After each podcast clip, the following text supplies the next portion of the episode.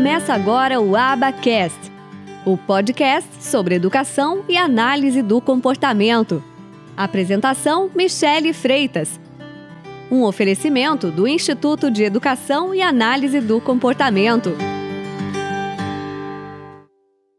E às vezes as pessoas da educação não estão sabendo enxergar uma grande oportunidade de trabalho e de crescimento profissional para elas dentro da análise do comportamento.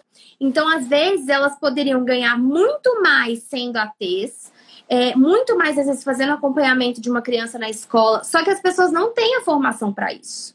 E elas, às vezes, também vão me desculpar, mas às vezes não querem ter.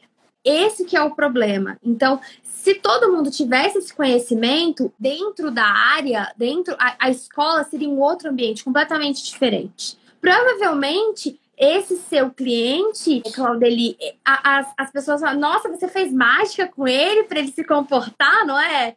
As pessoas achavam que, nossa, mas o que, que você fez com ele?